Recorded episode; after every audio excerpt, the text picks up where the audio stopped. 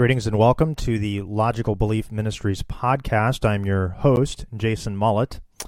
Um, and so, as I usually announce at the beginning, uh, that you can visit our website at logicalbelief.org. Um, we have a new announcement uh, to give today, and that is we are moving this podcast to the Bible Thumping Wingnut Network.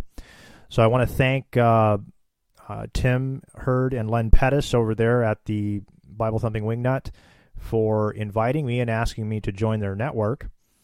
And so the content uh, for this podcast, both the uh, content on the YouTube channel and in the podcast feed on iTunes, will be moving over to uh, the Bible Thumping Wingnut. So in the future, uh, you will not find new episodes on my podcast feed, but you will find them over on the Bible Thumping Wingnut uh, feed on, on iTunes. So make sure that you subscribe to their feed and also subscribe to their uh, YouTube channel um, so that you will get uh, my updated episodes and also the episodes from other podcasts on that network over there. So I'm going to be over the next couple weeks, be moving uh, the content from logicalbelief.org over to the LBM podcast page uh, over there at thebiblethumpingwingnut.com.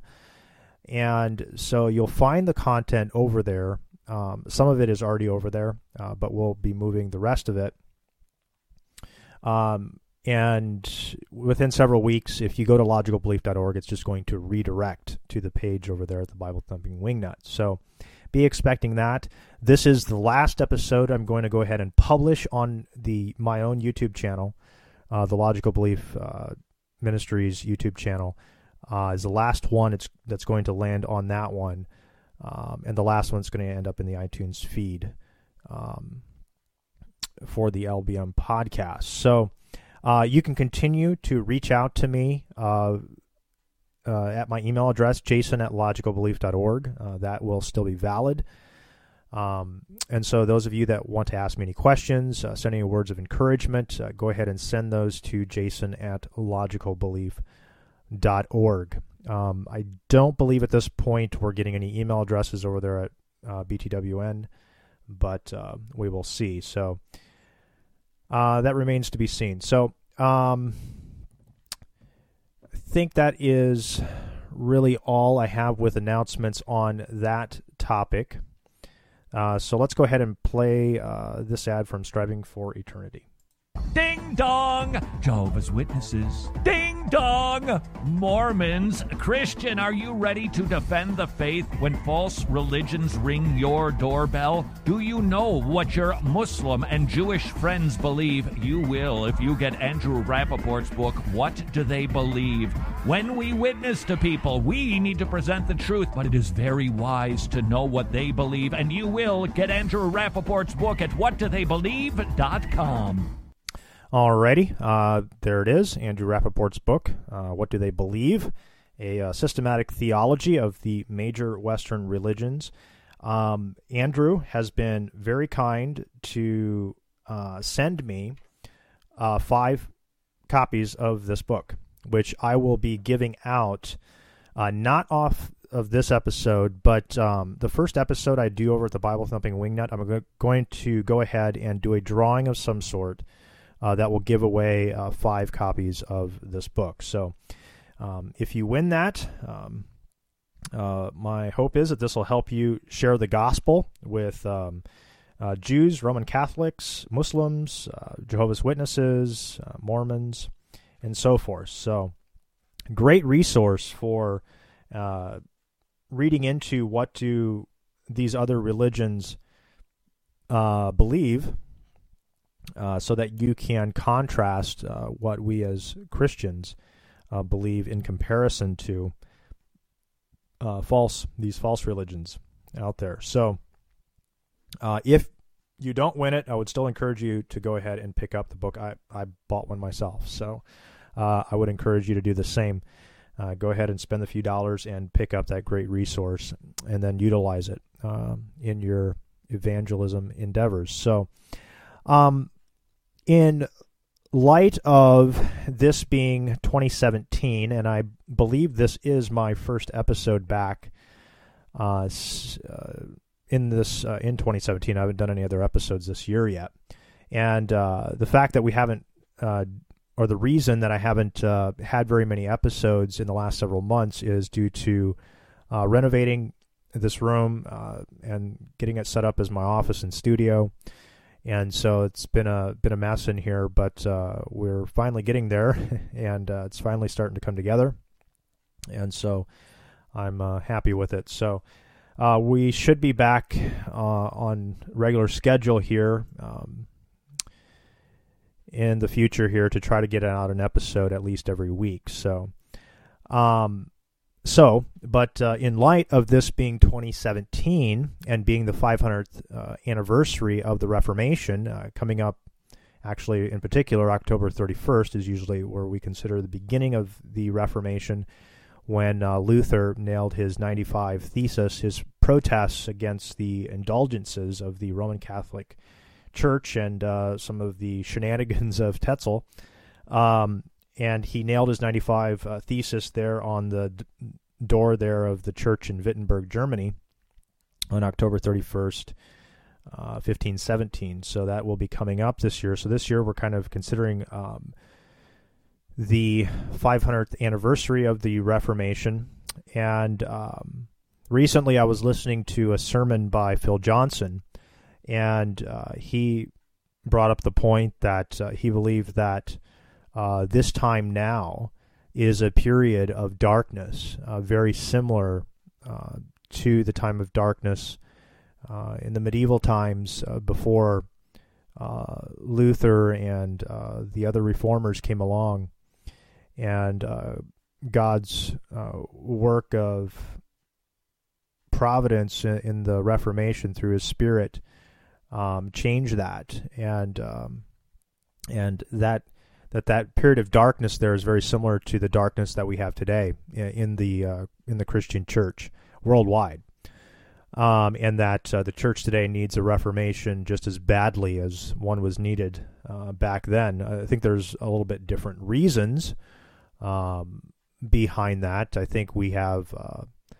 uh, a need for reformation, not not as much away from the uh, sacerdotal uh, penance, uh, indulgence system of the Roman Catholic Church. Um, but we need a reformation uh, that uh, brings the church back to the true gospel away from these word of faith heresies, uh, the charismania that's going on today. Everybody and their brothers getting a revelation from God.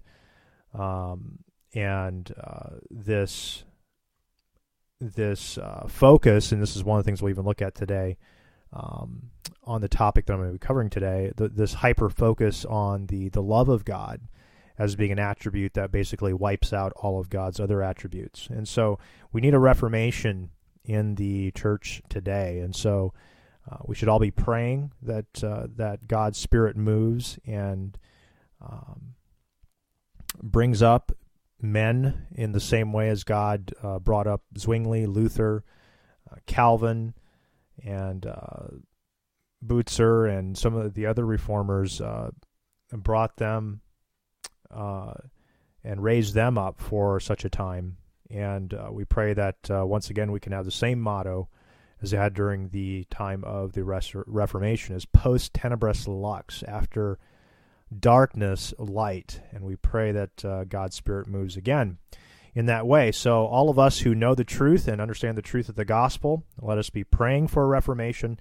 Let us be doing everything in our ability and capacities and the gifts that God has given us to um, reach the culture and reach the people around us for the gospel and pray for a movement of the Spirit of God. So, today, um, what I'm going to be talking about is a topic that really comes out of the Reformation and really um, builds off of uh, the work of many of the reformers, uh, in particular Calvin, um, Beza, and B.B. Warfield as it comes down the road uh, quite a bit further. uh, more recent times, but uh, that is looking at the atonement uh, of Christ, what it accomplished, and what uh, Christ did with his sacrifice on the cross. And so, what we're going to do is we're going to look at uh, some of the historical theories of the atonement, uh, some of the theories of the atonement that still exist today, uh, in contrast to uh, the biblical view of the atoning work of Christ. So, um, I think that takes care of all the announcements that I wanted to make. So, we'll go ahead and um, uh, jump into the presentation. Now, for those of you that are new to this podcast, in the past, when I've done presentations on particular topics, not always, but sometimes, I will put together a PowerPoint, uh, which I then convert into a PDF and I make available on the website in the show notes. I'll link it there in the show notes. So if you have any interest to to use this, um, to to use it for a presentation in your church or Sunday school, I, you know, I don't care. You're free to use any of the material that I post online. Um, you can reference me if you want to or not. Uh, that's I just want uh, good, solid material to get out there. So I will go ahead and put that in the show notes. Um, and this podcast will post both on the Bible Thumping Wingnut uh, page and also on the logicalbelief.org site. Um, so the PDF will be there for your use. So I'm going to go ahead and transition the screen here uh, to um, our presentation. And so this presentation is on the atonement of Christ. And so the question really before us, and the question that we have to ask um, ourselves, in which our theory of the atonement should be able to answer uh, in a satisfactory way, is the question how does a perfectly good, righteous, and just God pardon guilty sinners without violating his own perfect justice. As I've heard Paul Washer say, one of the scariest attributes of God is his goodness. The fact that God is perfectly good. We often think of this as one of the things that we um, love about God and we praise God for. And of course, that's very, very true. We do love the fact that God is good. And the fact that he is good is also why he is merciful. But also, because he is good, he is also perfectly just. And that's the thing that we often forget about. Uh, scripture tells us in Psalm 18:30 that this God, his way is perfect, and that um, uh, Psalm 145:17 says, "The Lord is righteous in all his ways and kind in all his works." But it also tells us in so God's way is perfect, He's righteous, and He's good. Uh, but it also tells us in Isaiah 61 8 that, For I, the Lord, love justice. I hate robbery and wrong, and I will faithfully give them their recompense. Um, and so that is God's promise that He will be just and He will be perfectly just. Um, it tells us in Deuteronomy 32 4 that uh, the rock, his work is perfect. Uh, the rock, one of the many titles of God, uh, for all of his ways are justice, uh, a God of faithfulness and without iniquity, just and upright is he. So God is perfect in all his ways, and one of these ways is his justice. And so, how does a God, the creator of this universe, who is perfect in all of his attributes, and in particular his attribute of goodness and justice, how can he pardon guilty sinners? Is there any way that he can do so? Uh, recently, in reading uh, Spurgeon's uh, autobiography, uh, this question was one that was posed to Spurgeon uh, by um, a young man, uh, or it says here an Irishman. so I don't know if he was a young man or not, but this here is um, the story here. So I'm going to go ahead and just read this. Um, and this is from Spurgeon's um, autobiography. I could tell many stories of the remarkable conversions that were wrought in those early days. Once, when I was in the vestry, an Irishman came to see me Pat began to make a low bow and said, Now, your reverence, um, I have come to ask you a question. Oh, said I, Pat, I am not a reverence. Uh, it is not a title I care for. But uh, what is your question, and how is it you have not been to your priest about it? He said, um, I have been to him, but I don't like his answer. Well, what is your question? said he. God is just, and if God be just, he must punish my sins. I deserve to be punished. If he is a just God, he ought to punish me. Yet you say God is merciful and will forgive sins. I cannot see how that is right. He has no right to do that. He ought to be just and punish those who deserve it. Tell me how God can be just and yet be merciful. This is really the question I've posed here um, uh, for this this discussion on the atonement. Um, I replied that it is through the blood of Christ. Yes, said he, that is what my priest said. You are very much alike there. But he said a good deal besides that I did not understand, and the short answer does not satisfy me. I want to know how it is that the blood of Jesus Christ enables God to be just and yet to be merciful. Then I saw what he wanted to know and explained the plan of salvation thus. Now, Pat, uh, suppose you had been killing a man, and the judge had said, That Irishman must be hanged. He said quickly, And I should have richly deserved to be hanged. But, Pat, suppose I was very fond of you. Can you see any way by which I could save you from being hanged? No, sir, I cannot. Then suppose I went to the Queen and said, Please, your Majesty, I am very fond of this Irishman. I think the judge was quite right in saying that he must be hanged. But let me be hanged instead, and you will then carry out the law. Now, the queen could not agree to my proposal, but suppose she could, and God can, for he has the power greater than all kings and queens. And suppose the queen should have me hanged instead of you. Do you think the policeman would take you up afterward? He at once said, No, I should think not. They would not meddle with me. But if they did, I should say, What are you doing? Did not that gentleman condescend to be hung for me?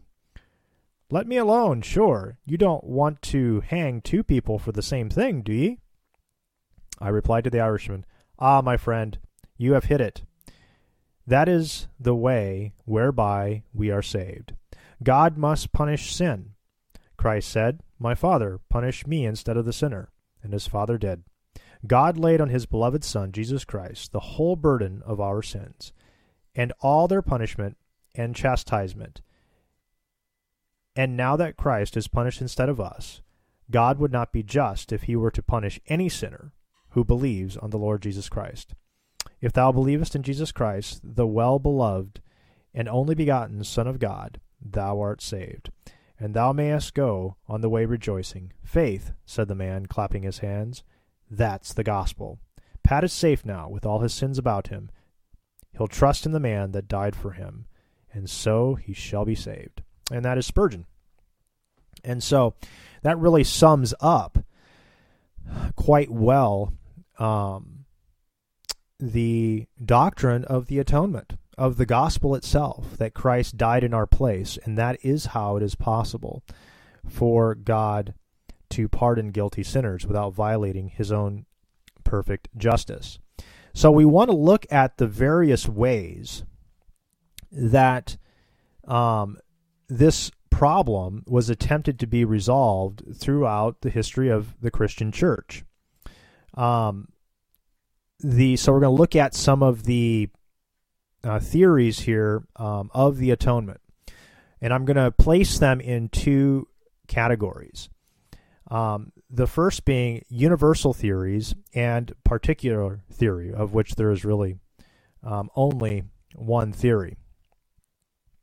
And so, um, of the uh, universal theories, there is uh, the ransom theory, and then kind of a subset of that, the recapitulation theory, uh, the moral influence or example theory, and Christus Victor uh, theory of the atonement. Uh, then we have the satisfaction uh, theory, uh, promoted by Anselm of Canterbury and modified somewhat by Aquinas. And then we have the moral government theory of the atonement. And then of the particular atonement theories, uh, we have the penal substitutionary atonement theory. So uh, let's uh, move on with uh, some. Uh, just going to make a few notes here at the beginning. Uh, some of the things to be aware of. That um, all of the universal theories um, of the atonement contain elements of truth. They, however, are incomplete in answering the greatest question. So, the greatest question that I posed before is how can God remain just and yet pardon the sinner? And so, as we go through, be thinking of that question as we go through the different theories.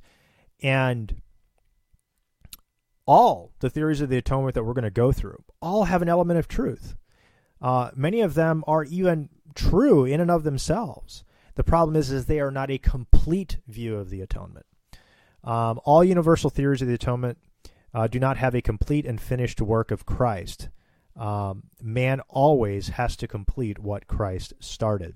And so that is uh, really what every universal theory of the atonement has is that it is not a complete work. It is not a finished work. Um, man always, in and of himself, has to complete uh, what Christ began. Uh, many universal theories of the atonement begin with a kernel of truth, but conclude falsely. Um, another thing to keep in mind uh, when reading uh, any material from any pastor, theologian, or church father um, that if they're espousing a particular view of the atonement, uh, that does not mean it was their exclusive view. So I note here it must not be assumed that because a church father, theologian, or pastor espoused a particular view of the atonement, that this was to the exclusion of other views. And so, for example, we can see that um, Irenaeus uh, believed in the ransom theory of the atonement, but was that to the exclusion of substitutionary atonement? Was that to the exclusion? And I would argue that no. Um, he probably believed in the ransom theory of the atonement much in the same way that uh, uh, that uh, we believe it today, as even uh, Reformed uh, theologians and pastors and teachers.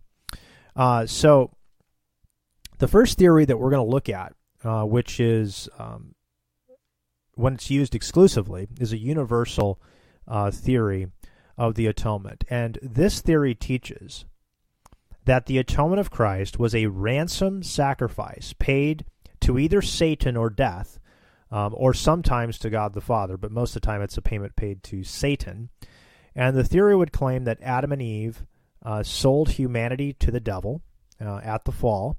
Uh, so God was required to make a ransom payment to free us from the devil. The devil didn't realize that uh, Christ would not remain dead, so he agreed to accept Christ's death as a ransom. And so, as an exclusive theory, um, this has was held by some in the early church. Um, it was promoted by Origen. Uh, some Anabaptists would hold to this view.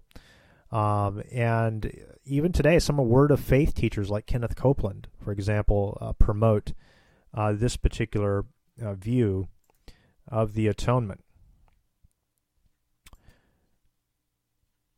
And uh, some of the scripture that would use like the term ransom would be like in Mark 10:45, for even the Son of Man came not to be served, but to serve and give his life as a ransom for many. And it tells us in 1 Timothy 2 5 that there is one God and there is one mediator between God and man, the man Christ Jesus, who gave himself as a ransom for all, which is the testimony given at the proper time. So we see there the language of ransom being used. So if we look at this as being an exclusive, as this is all that Christ did, was that he uh, paid a ransom. The sacrifice was a ransom paid to Satan or death um, or God the Father. Then we have to once again our primary question: Can God remain just and pardon the sinner? Uh, the ransom theory does not answer the question of the justice of God. Why would God pay a ransom to free captive sinners when their captivity is not unjust? How does God maintain his justice if he pays a ransom to free guilty sinners? So, in other words, the bondage of sin that sinners are in is not a state where they are unjustly in that bondage to sin. Um, so God is not does not have an obligation in His nature to save any one of them. Um, and the question is is how can God remain just and pay their ransom and free them and and simply pardon their sin um, if they're still guilty of that sin? Has their guilt been expiated in any way by this? Now, the ransom theory of the atonement doesn't answer that question. Um, it simply says that a ransom was paid. Um, it doesn't expiate or atone uh, for their sin in the way that uh, we will look at penal substitutionary atonement. And so that is the ransom uh, theory of the atonement. Um, another uh, theory of the atonement um, is called the recapitulation theory. Um, and in the recapitulation view of the atonement, Christ is seen as the new Adam who succeeds where Adam failed. Christ un- undoes the wrong that Adam did, and because of his union with humanity, leads humankind to eternal life and moral perfection. And so, one of the proponents of this would have been Irenaeus, um, and he uses the, the term, for example, recapitulation in his um, Against Heresies uh, volume he says, uh, he has therefore in his work of recapitulation summed up, this is Irenaeus, Irenaeus speaking, by the way, summed up all things, both waging war against our enemy and crushing him who at the beginning led us away captives in Adam. The enemy would not have been fairly vanquished unless it had been a man born of woman who conquered him. And therefore does the Lord profess himself to be the Son of Man, comprising in himself the original man out of whom the woman was fashioned in order that as our species went down to death through the vanquished man, so we may ascend to life again through a victorious one.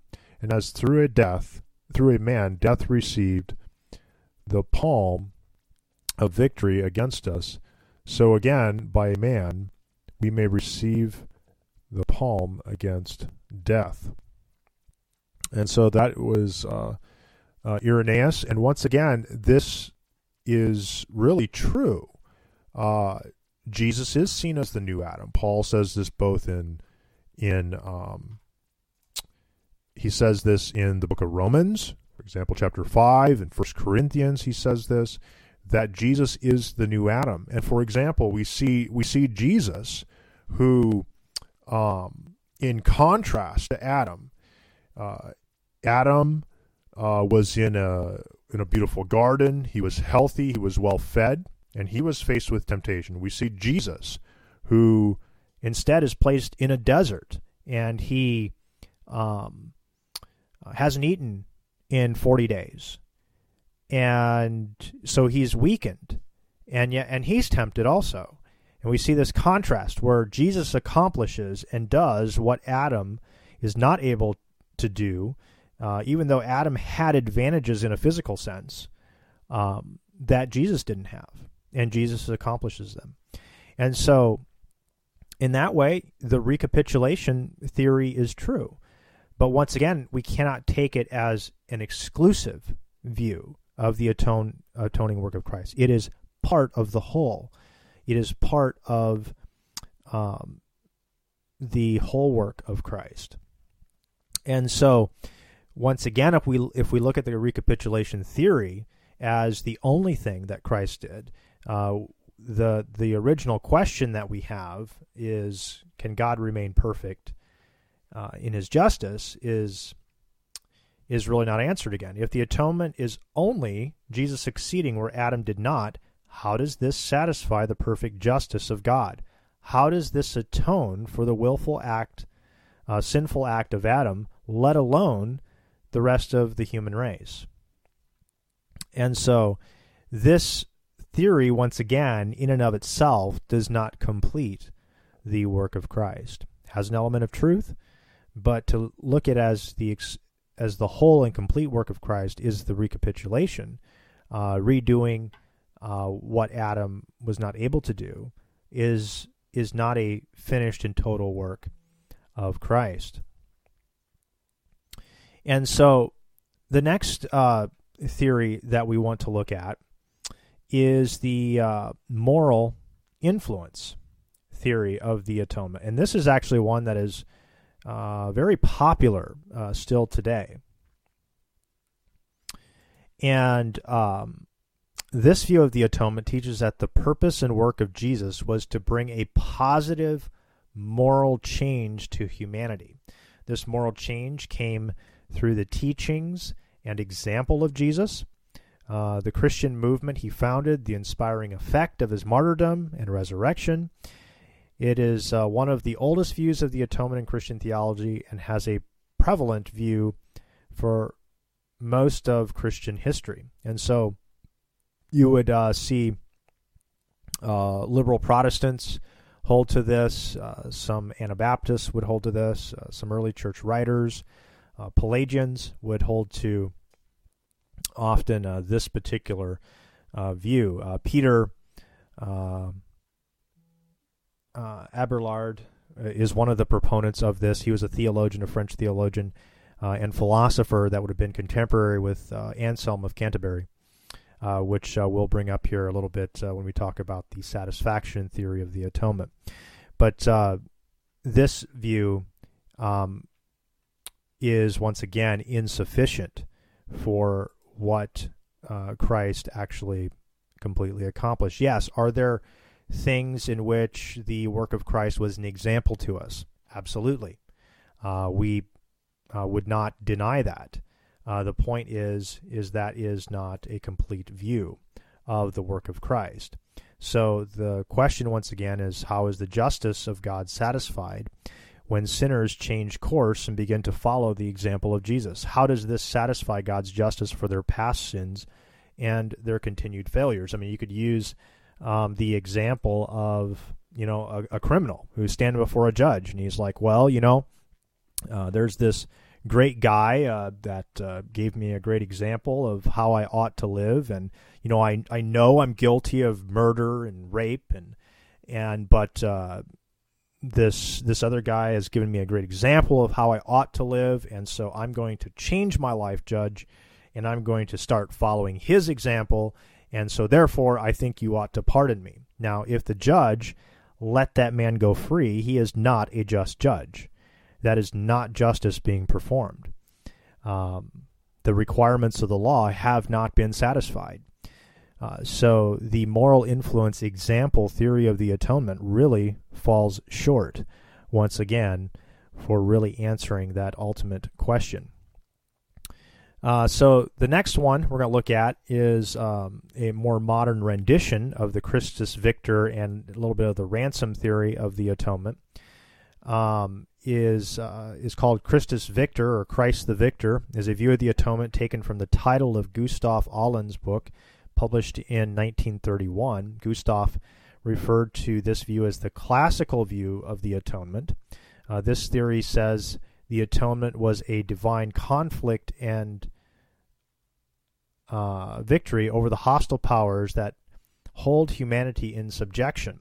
The atonement is a drama, a passion story of God triumphing over the powers and liberating humanity from the bondage of sin. Gustaf Aulén writes The work of Christ is first and foremost a victory over the powers which hold mankind in bondage sin, death, and the devil. So you can see a little bit of the ransom theory of the atonement uh, falling in there. But this is the Christus Victor uh, view of the atonement, and um, um, it is held by um, the Eastern Orthodox, for example, would, would still hold to this type of view. Some Lutherans, uh, some Anabaptists, and liberal Protestants would hold to uh, uh, this view.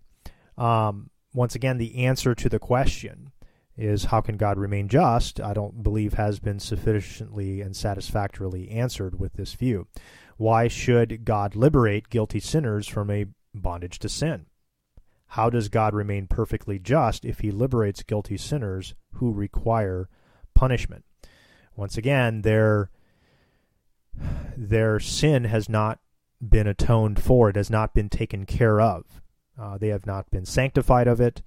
Um, uh, and there is no reason for God to liberate them uh, with this particular view as an exclusive view. And so the next uh, one we're going to look at is the satisfaction uh, theory um, of the atonement. Um, so this theory uh, would state that uh,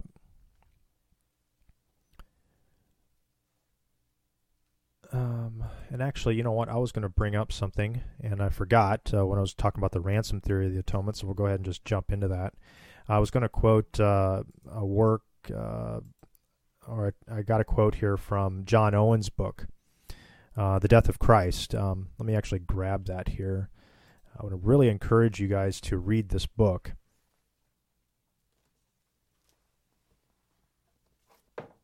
Um, it is put out by um, I got this one here. This one's published by Banner of Truth. Um, but uh, grab yourself a copy of this and, and read this. Uh, this will really put to bed really uh, any objections to particular redemption um, quite thoroughly, and it's really never been responded to. Um, John Owen says in this book, um, he says, uh, thirdly, it is contrary to reason, uh, speaking back to the ransom theory of the of the atonement Thirdly, it is contrary to reason that a ransom should be paid for captives upon compact for their deliverance, and yet upon the payment those captives not be made free and set at liberty. The death of Christ is a ransom. Uh, Matthew twenty twenty eight, paid by a compact for the deliverance of captives for whom it was a ransom, and the promise wherein his father stood engaged to him at his undertaking to be a Savior and undergoing the office imposed on him was their deliverance, as was before declared upon his performance of these things, on that being done, that the greatest number of these captives should never be released, seems strange and very improbable. And so that is going back to the ransom view of the atonement, which um, I didn't bring up this particular point, but if a ransom has been paid for captives in order to be set free, um, it seems, as Owen says, very strange and improbable uh, that these captives, since it's universal, it's been done for every single person. In fact, um, the ransom theory would have to say that since it's universal, that Christ's ransom was paid for those who were already in hell. Um, but despite even that, um, God, obviously, perfect foreknowledge. Uh, whatever your view of uh, of God's decree is, uh, if you believe you're not an open theist, if you believe that God has perfect comprehensive foreknowledge, um, God knew everyone for whom Christ paid the ransom so that they could be set free. So God knew many people would never hear and even know that their ransom has been paid. So, how is it that the captives for whom the ransom has been paid are never actually released or ever even uh, informed of the fact that their ransom has been paid um, and they have been set free? Uh, in fact, I wrote, and I'm going to look this up here real quick, so uh, bear with me as I poke through my Evernote here. Um, in a recent um, debate I had with um, basically a, a Pelagian. Uh, he, he admitted he was a Pelagian, so I'm not using that as a pejorative at all. He actually said he was a Pelagian. Um, uh, a debate that I did, and you can check that. Uh, it was back maybe about five, six episodes back. Um, it was uh, on uh, the doctrine of the perseverance of the saints. Uh, no, you know what? It was not. It was. It was the episode, actually, the last episode I did where I was supposed to be uh, debating Michael Yannette, and he never showed. Uh, never heard anything from him since, actually. Um, but um, I had uh, written something down here, which I want to read uh, in reference here to um, the ransom theory here. So I'm looking here through my notes, so bear with me. Um, let's see here. Uh, we're, we're, professionals here, so we, we do these things. Uh, uh, yes, okay, here it is. Uh, this is something I wrote um, uh, for that debate, uh, which never happened, but you can go ahead and listen to the episode on it. Um, it says here, I wrote here, uh, if the blood of Christ ransomed all people and purchased the salvation of every single person who has ever lived, and the only condition required of men to receive this great salvation is to believe, and believing is something that they are quite capable of, why does God not make known to every single person who has ever lived that this salvation has been purchased for them by his dear Son, and all they must do is believe to receive it? Why are so many people left in utter ignorance of their ransom being paid? And so that is really the question uh, that has to be asked of um, of someone holding to the exclusive view uh, of the ransom theory of the atonement. Um, okay, so back to where we were at. Uh, let's go ahead and check. Um, let's uh, look at the satisfaction theory um, of the atonement. And uh, Okay, so this theory states, and this is really Anselm of Canterbury's um, formulation of the satisfaction theory. Uh, this theory states that human sin takes away from God the honor that is due him. Christ in his death gave more honor to God than he was obliged to give. Therefore, he had excess, surplus merit.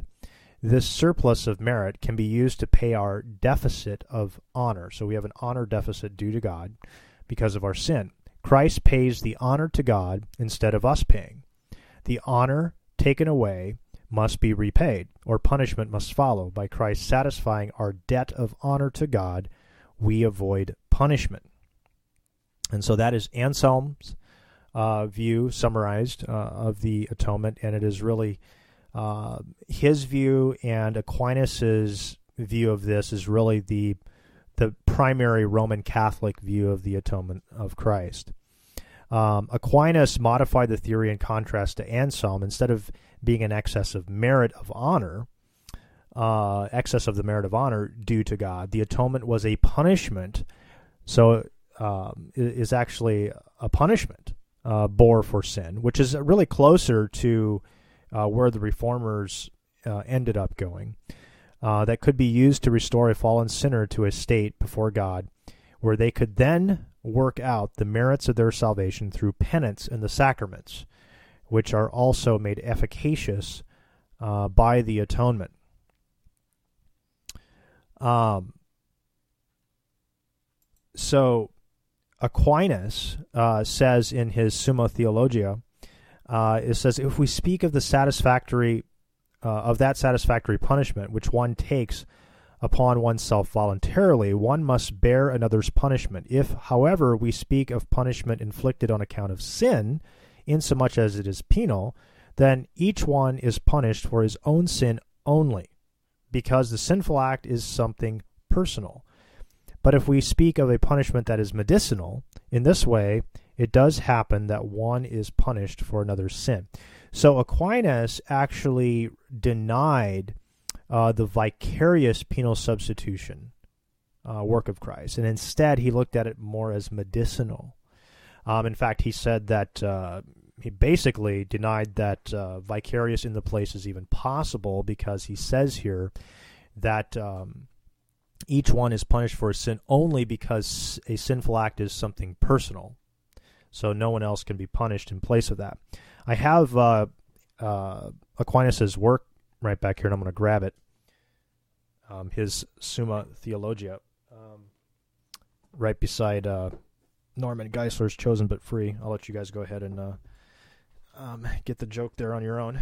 Um, so I have here a copy of the Summa Theologia, and I have a couple things I want to read out of here uh, related to the atoning work of Christ.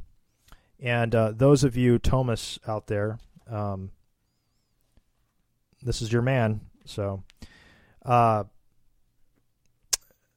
uh, Thomas says here uh, Christ's suffering is the proper cause of our deliverance from sin. First, because it provokes love in us. And by love, we obtain pardon for sin. So we see a little bit there of uh, kind of the example um, theory aspect. Secondly, it ransoms us from sin. So we see the ransom here. Uh, for Christ is our head, and his suffering endured in love and obedience freed us, his members, from our sins, as though they paid our ransom. Um, Christ, by his suffering, set up a cause of deliverance from sin. Um, set up a cause for deliverance from it was not the cause, but sets up a cause. It makes it a potential. It makes it a, a possibility, uh, which could deliver men from sins of any. Once again, we see the the word "could" there. It has the potential for doing that. Um, deliver men from sins of any age, past, present, future, rather as if a doctor were to make up a medicine by which any kind of future disease could be cured, Christ's suffering is this general remedy curing sin. But it needs to be applied to any person whose individual sins are to be wiped away. So it didn't actually wipe away their sins, but it's it's a, it's medicinal. In other words, this is where I, I read earlier his other quote is that he denied a vicarious penal substitution. Instead, it's it's more medicinal. Uh, this is done by baptism and penance and other sacraments which derive their power from Christ's suffering. He also goes on uh, to say Christ's passion delivered us from our liability to punishment directly and indirectly, indirectly, directly in so much as his suffering made more than enough amends for sins of all mankind, causing the liability to punishment to cease, and indirectly, insomuch as his suffering caused deliverance from the sin which made us liable to punishment. Christ's passion produces its effects uh, in those to whom it is applied by faith and love in the sacraments of the of the faith. Those condemned to hell are not joined in that way to Christ's passion, uh, so do not perceive its effects. So even though the atonement was for them, they don't perceive its effects because they were not uh, joined um, in the in faith, love, and the sacraments uh, to his atonement. So that is man's work that is required on his part to join himself uh, to this uh, work of Christ, the the medicine of the atonement. Uh, he goes on to say this, which is um, quite astounding. Uh, I would think for any Protestant who claims to be a Thomist, but um, a man who sins after baptism must be configured to the suffering Christ by some penance or suffering he bears himself. Uh, though this can be much less be much less than the than his sin deserves, since Christ amends work with it. So a man so so Christ's work here doesn't propitiate, does not atone for all of this man's sins. If he has any sins after baptism, he still must suffer himself uh, for them. Uh, maybe not to the degree it says that it deserves, uh, because that degree is reduced also by the uh, the work of Christ. But um, there you go. That is Aquinas on the atonement. So, once again, going back, does this theory satisfy our question? Um, how does God remain just if he gives a guilty sinner a portion of the honor merit from Christ? This is really addressing first Anselm's view of the satisfaction theory. From Christ when they are still guilty before him. How does God remain just if the atonement of Christ is not what actually perfects a sinner, but his continued obedience in his restored state. If Christ's work did not atone for all of his sin, how can God overlook the sin that was not atoned for and remain just? Which, you know, really brings us back to it. We still have God simply overlooking sin uh, because Christ's sacrifice did not take care of those sins, did not eliminate them, did not eliminate the consequence due to the person for them, because he could still suffer for them, even though Christ's work was for him in particular. Um, it did not. Uh, it did not bring him peace with God. It did not restore his state with God in any way. And so, um, I think uh, the satisfaction theory really uh, collapses there also. So, the um, last theory we're going to look at is the moral government theory. And there's some uh, uh, popular Pelagians today that would hold to this view. Um, and this theory here would uh, hold, says that um, that Christ's suffering was a real and meaningful substitute for the punishment humans deserve, but it did not consist of Christ receiving the exact punishment due to sinful people. Instead, God publicly demonstrated his displeasure with sin through suffering uh, of his own sinless and obedient Son as a propitiation. Christ's suffering and death served as a substitute for the punishment human beings might have received. Um, on this basis, God is able to extend forgiveness while maintaining divine order, having demonstrated the seriousness of sin and thus allowing his wrath to pass over. Uh, accordingly, according to the governmental theory of Christ's death, theory, Christ's death applies not to individuals directly, but to the church as a corporate entity. Individuals then partake of the atonement by being attached to the church through faith.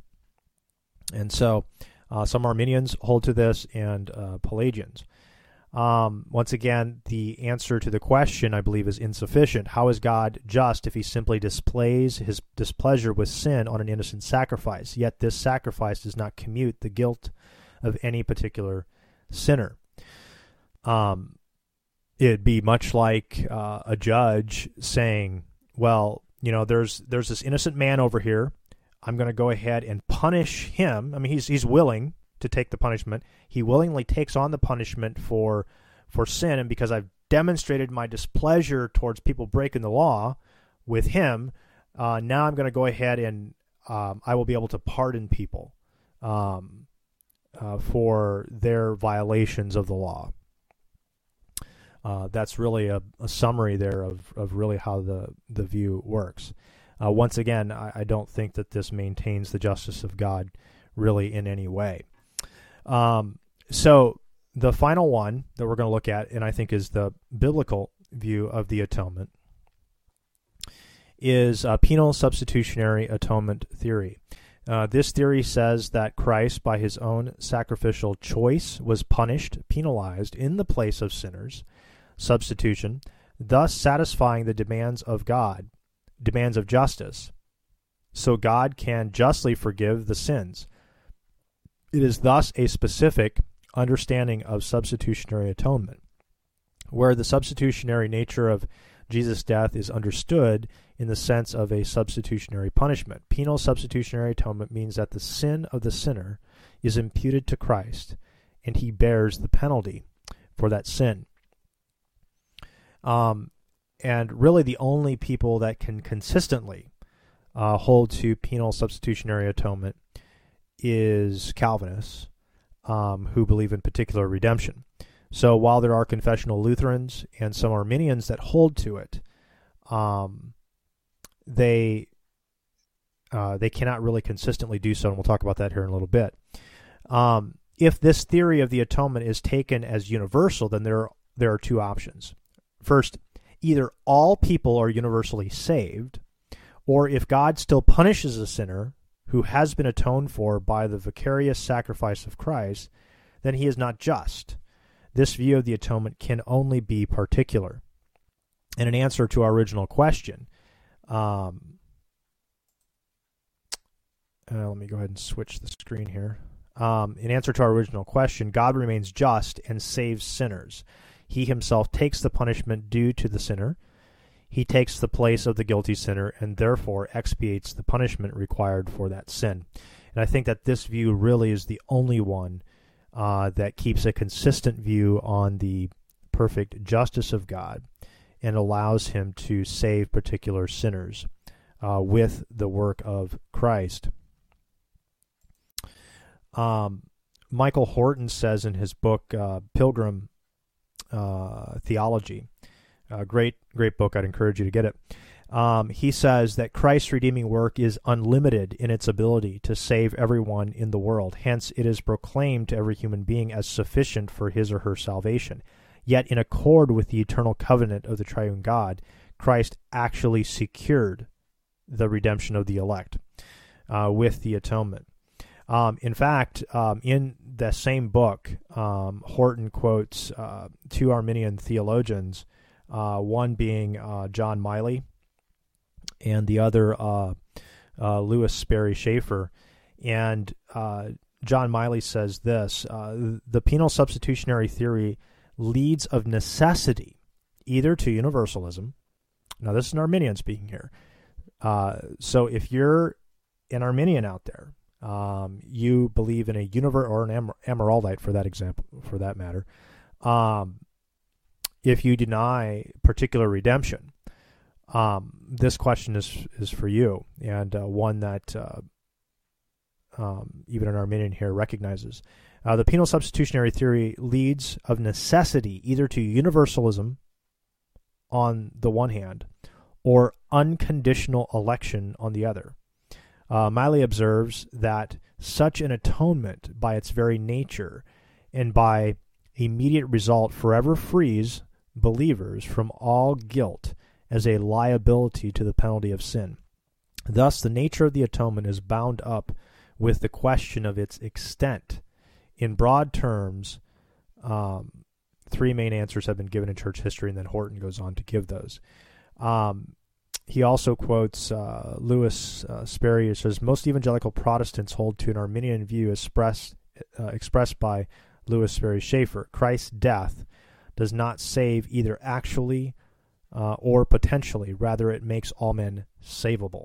And that really is the difference between a universal and particular view of the atonement, and and a penal substitutionary view from a universal perspective is really just um, untenable. So let's um, go on here and let's look at some scripture um, that really clearly lays out the vicarious substitutionary sacrifice and atoning work of our Lord and Savior Jesus Christ. In um, 1 Peter 2:24 it says he himself bore our sins in his body on the tree. So we see that he bore our sins. This is um, a personal um, bearing of a particular people's sins. He himself bore our sins in his body on the tree that we might die to sin and live to righteousness. That is what he accomplished with that, that we might die to sin and live to righteousness. And by his wounds, you have been healed. Um, and then that great exchange verse um, uh, in 2 Corinthians 5.21 written by Paul, um, which uh, um, right here at the beginning here it says okay it says for our sake he made him to be sin who knew no sin so that in him we might become the righteousness of god. We have there at the beginning for our sake um, we have huper uh, hemon huper hemon uh, huper if you look it up is often translated and means um, on behalf of. And so we see a vicarious substitution here in, in 2 Corinthians 5.21. Huper hemon, on our behalf, in our place. Um, he made him to be sin, who knew no sin. So the perfect Son of God who knew no sin, who per Hamon became sin in our place uh, for us, so that in him we might become the righteousness of God. So we see here double imputation here. We see the imputation of our sin to Christ. He bears the penalty for that. He expiates that so that God no longer um, uh, must punish us for our sin. If he does, then God is punishing two people for the same crime, uh, which is unjust. Now it actually becomes unjust for God to punish us. And in the same way, um, it says, so that in him we might become the righteousness of God. Now, if you've ever contemplated as Luther did in Romans 1:17 the righteousness of God and what that actually means, the perfectness of God becomes ours in Jesus Christ in his work. And so all those who trust and believe in Christ will find him to be a perfect savior who perfectly saves you and will take upon all your sin, will expiate every sin that you have ever committed, and will take them, and He's taken those upon Himself, and He gives us the righteousness of God in exchange. Uh, that is just beautiful. And this these two verses here, I believe, sum up penal substitutionary atonement very, very clearly um, in Scripture. In Isaiah 53:11 it says out of the anguish of his soul he shall see and be satisfied and by his knowledge shall the righteous one my servant make many notice here uh, not all but make many to be accounted righteous he shall bear their iniquities we see it even in the Old Testament we see a substitutionary penal substitutionary sacrifice and atonement therefore I will divide him a portion with the many and he shall divide the spoil with the strong. Yet he poured out his soul. Um, here we see Jesus' human soul, poured out his soul to death, and was numbered with the transgressors. Yet he bore the sin of many, and made intercession for the transgressors. We see in Matthew 121 um, that even the name Jesus means, uh, for he will save his people from their sins. Uh, a personal, particular work uh, by Christ on our behalf. Uh, we see in 1 Peter 3:18 for Christ also suffered once for sins the righteous for the unrighteous that he might bring us to God being put to death in the flesh but made alive in the spirit. So it was a one-time sacrifice. This destroys the Roman Catholic Mass, um, eliminates it, uh, and also penal substitutionary atonement, uh, particular redemption, limited atonement, is really the best and really only good argument against the abomination of the Roman Catholic Mass. Uh, it's the true apologetic against it is that it is a one-time sacrifice. The work of Christ is a one-time sacrifice that actually perfected those for whom it was made. And so, therefore, no transubstantiation, no calling down of the priest to re sacrifice in a bloodless sacrifice um, uh, Christ's flesh and blood again um, uh, to be a propitiation for the sins of the people present is is destroyed. Um, and it's really the only true and good apologetic against the abomination of the Roman Catholic Mass. Uh, Galatians 3:13 Christ redeemed us from the curse of the law by becoming a curse for us for it is written cursed is everyone who is hanged on a tree. In Isaiah 53:6 all we like sheep have gone astray we have all turned every one to his own way and the Lord has laid on him the iniquity of us all. Our sins have been imputed to Christ. Here we see the imputation again in the Old Testament in Hebrews 10:1. Um, and then one of my favorite verses here on the next page. For since the law um, has but a shadow of good things to come instead of the true form of these realities, it can never, by the same sacrifices that are continually offered every year, make perfect those who draw near.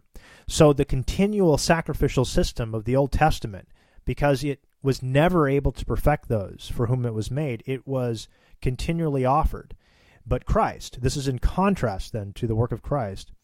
Um, otherwise, would they not have ceased to be offered since the worshippers, having once been cleansed, would no longer um, have any consciousness of sin? But in these sacrifices, there is a reminder of sins every year. So that's all they did. They simply reminded of sins. They didn't expiate any sins.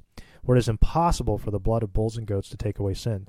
But let's look at now just a few verses later down the same chapter um, we see um, the writer of Hebrews saying, For by a single offering he has perfected for all time those who are being sanctified. Christ did accomplish that. Uh, we see in Colossians 2.14, uh, by canceling the record of debt that stood against us with its legal demands, these he set aside, nailing it to the cross. Uh, this is um, a question I love to ask those who deny particular redemption is when, according to Scripture, was our record of debt canceled? Was it canceled when we believed? Or was it canceled at the cross? Paul says to the Colossians that the record of debt was nailed to the cross and it was canceled against us. So if our if the record of debt against us was canceled at the cross, then was it canceled for everyone? Was it wiped out for everyone, or was it was it canceled for a particular people? Um, in John nineteen thirty, uh, when Jesus had received the sour wine, um, he says, "It is finished." Tetelestai um, is the Greek word there. Um, often on uh, ancient documents, uh, receipt of payment uh, documents in Greek. It would be written when it was when it was paid in full. It was written tetelestai across the receipt. We can still find these today in archaeology. And so Jesus used this uses this word um, just before he dies. It is finished, tetelestai, paid in full. The payment has been made. It is a completed work. It is a finished work. There's nothing left for man to have to accomplish in order to um, to be perfected. It was all done in the work of Christ.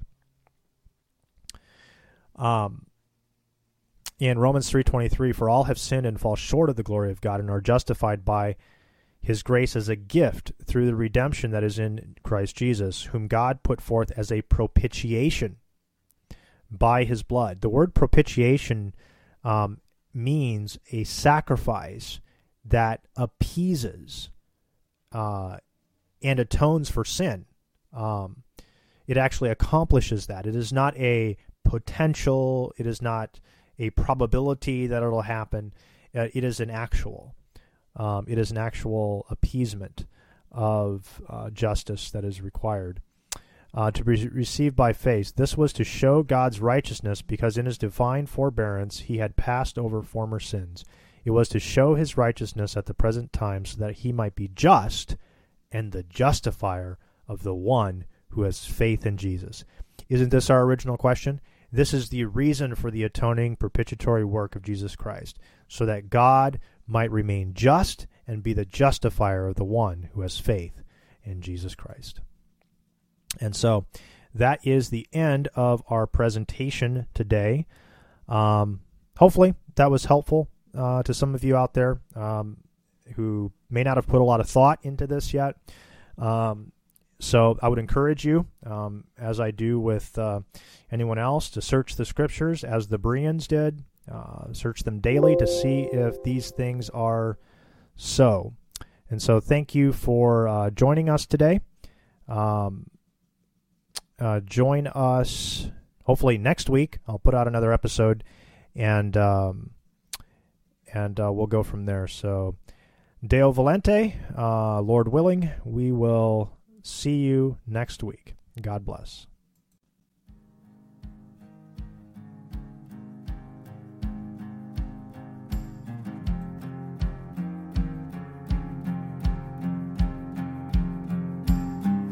Don't you know? that the unjust will not inherit God's kingdom. And through Adam's offense. Condemnation came to man, and such.